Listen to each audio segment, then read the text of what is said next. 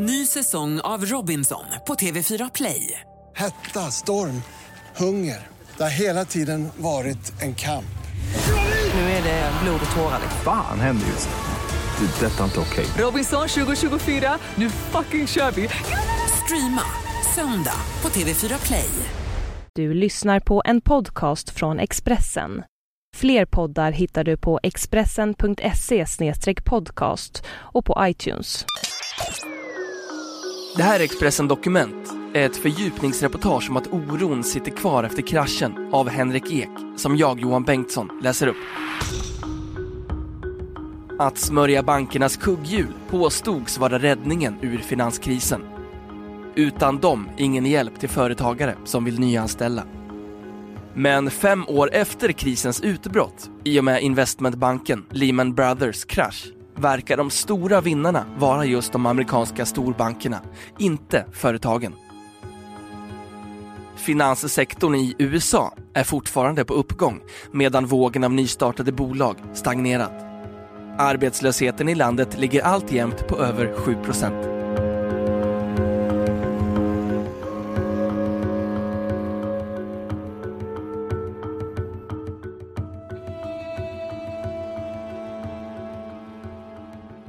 New York. Det är en sanslös röra av siffror, människor, lagar och termer.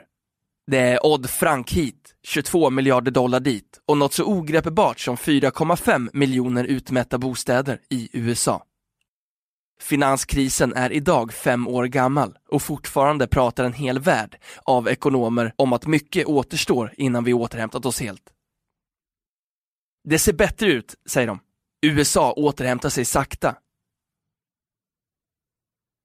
Problemen är betydligt äldre än 5 år, men kaoset vi sett hade sin början den där måndagsmorgonen, som bland bankmänniskor fortfarande är ett litet 11 september. Morgonen när Lehman Brothers gick omkull och människor samlades utanför bankens kontor på 7:e avenyn i New York för att se de anställda lämna byggnaden med sina ägodelar i kartonger. Bilder som kablades ut över hela världen. Ett omöjligt beteende av att ge högrisklån blottades i USA. Och det handlade i första hand om bostäder. Folk hade lånat för att köpa hus. Lån som de egentligen inte hade råd med och hus som egentligen inte var värda priset. Lägg därtill ett utbrett handlande i spekulativa affärer av bankerna, för bankerna. Och inte alltid bara med sina egna eller aktieägarnas pengar, utan också de pengar som var ämnade att användas till lån till individer och företag. Pengar som säkrats av den amerikanska staten. Bankerna får ta marknadens pengar för att investera riskfyllt, inte individernas sparande, säger Sheila Blair, före detta ordförande för Federal Deposit Insurance Corporation, FDIC, till Time Magazine. Hon fortsätter. Det måste till en brandvägg mellan riskhandel och federalt stöttande företagslån.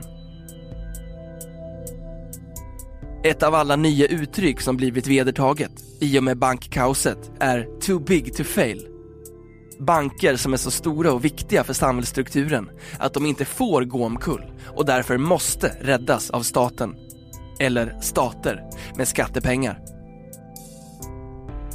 Det är till synes helt utan motkrav när det handlar om de riskfyllda egna investeringar som ändå drabbar kunderna.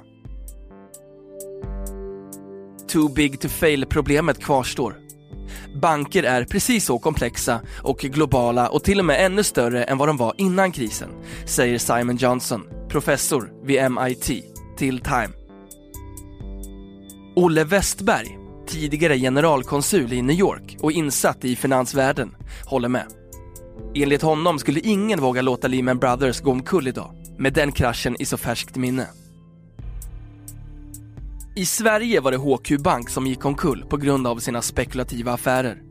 Dock inte med spararnas pengar, även om handeln drabbade kunderna eftersom banken blev insolvent, som Olle Westberg säger. För oss är det 2 skillnader idag.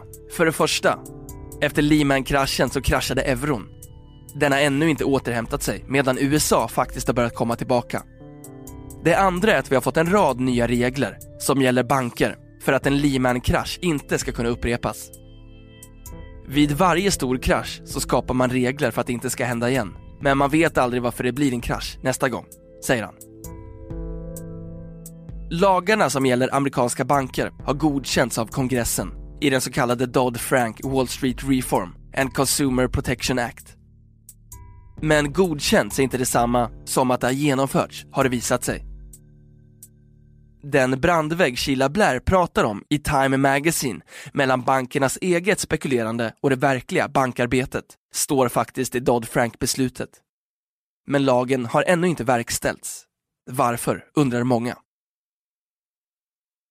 En anledning är den enorma banklobbyn som spenderat hundratals miljoner dollar på att bromsa de lagar som komplicerar arbetet för storbankerna.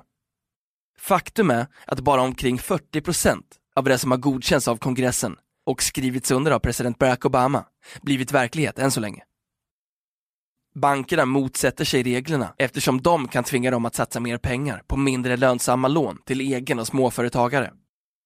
Det som enligt experter över hela världen faktiskt skulle bidra med ökad sysselsättning. Det vill säga det som banker innan de växte ihop med börshandeln var avsedda att göra.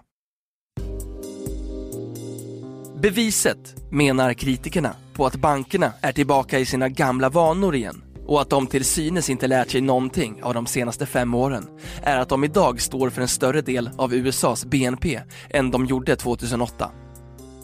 Ekonomen Hyman Minsky, under sin livstid en förespråkare av statlig reglering av banker, sa en gång: "Om du vill ha fler småföretag måste du ha fler småbanker." Det flockas fortfarande turister utanför börsen på Wall Street i New York. Börsmäklare i sina blå jackor står i en avspärrad hage under sina rökpauser medan turisterna fotar. Det kan här verka som att det är precis som det var innan kraschen, men både turisterna och börsmäklarna vet att det inte är med samma beundran som bilder tas idag, inte med samma respekt för börshandel som människor kommer tillbaka. Vetskapen om krisen ligger i tiden som en dimma över kullerstensgatorna. "Vi försöker fortfarande hämta oss", säger börsmäklaren Andrew Silver, 58, till Expressen. Folk bor fortfarande i hus de inte har råd med. Han står på insidan av avspärrningen som skiljer börspersonalen från de förbipasserande. På andra sidan staketet står Efraim Fleishman, 80 år, med en skylt med texten "Inga fler nödlån till Wall Street". Han håller inte med om att USA går bättre, som det ofta sägs. Det finns mycket information där ute om att den rikaste procenten av befolkningen har återhämtat sig helt medan resten av landet står still, säger han. Vännen Donald Rove, 76, tillägger: "Resten av landet fortsätter att sjunka." Olle Westberg säger också han att de flesta är mer positiva till USA än vad som faktiskt är motiverat. Dels för att återhämtningen går så oerhört långsamt, men också för att stora ekonomiska frågor fortfarande hägrar. Det är betydande problem som ligger framför USA just nu. Först frågan om lånetaket och sen budgeten.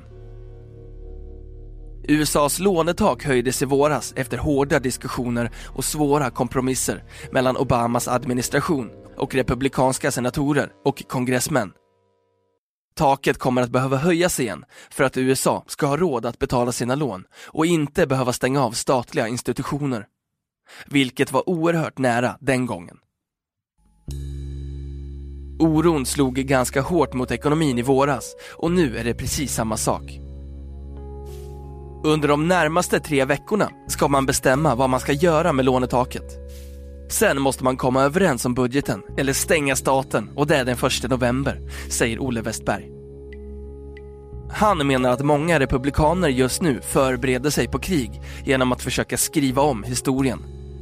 1995 och 96, när staten stängde ner 2 gånger på grund av en liknande konflikt, drabbades hela landet svårt.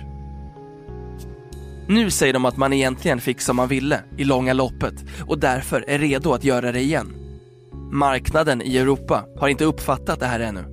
Hur det ska gå får vi väl se, men det kommer en tid av betydande osäkerhet, säger Westberg.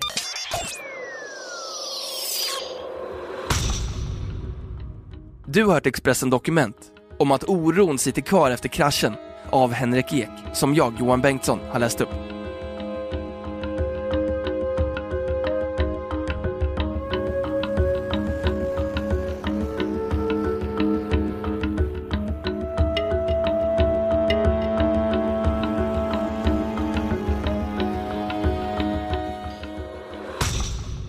Du har lyssnat på en podcast från Expressen. Ansvarig utgivare är Thomas Mattsson. Fler poddar finns på Expressen.se och på iTunes.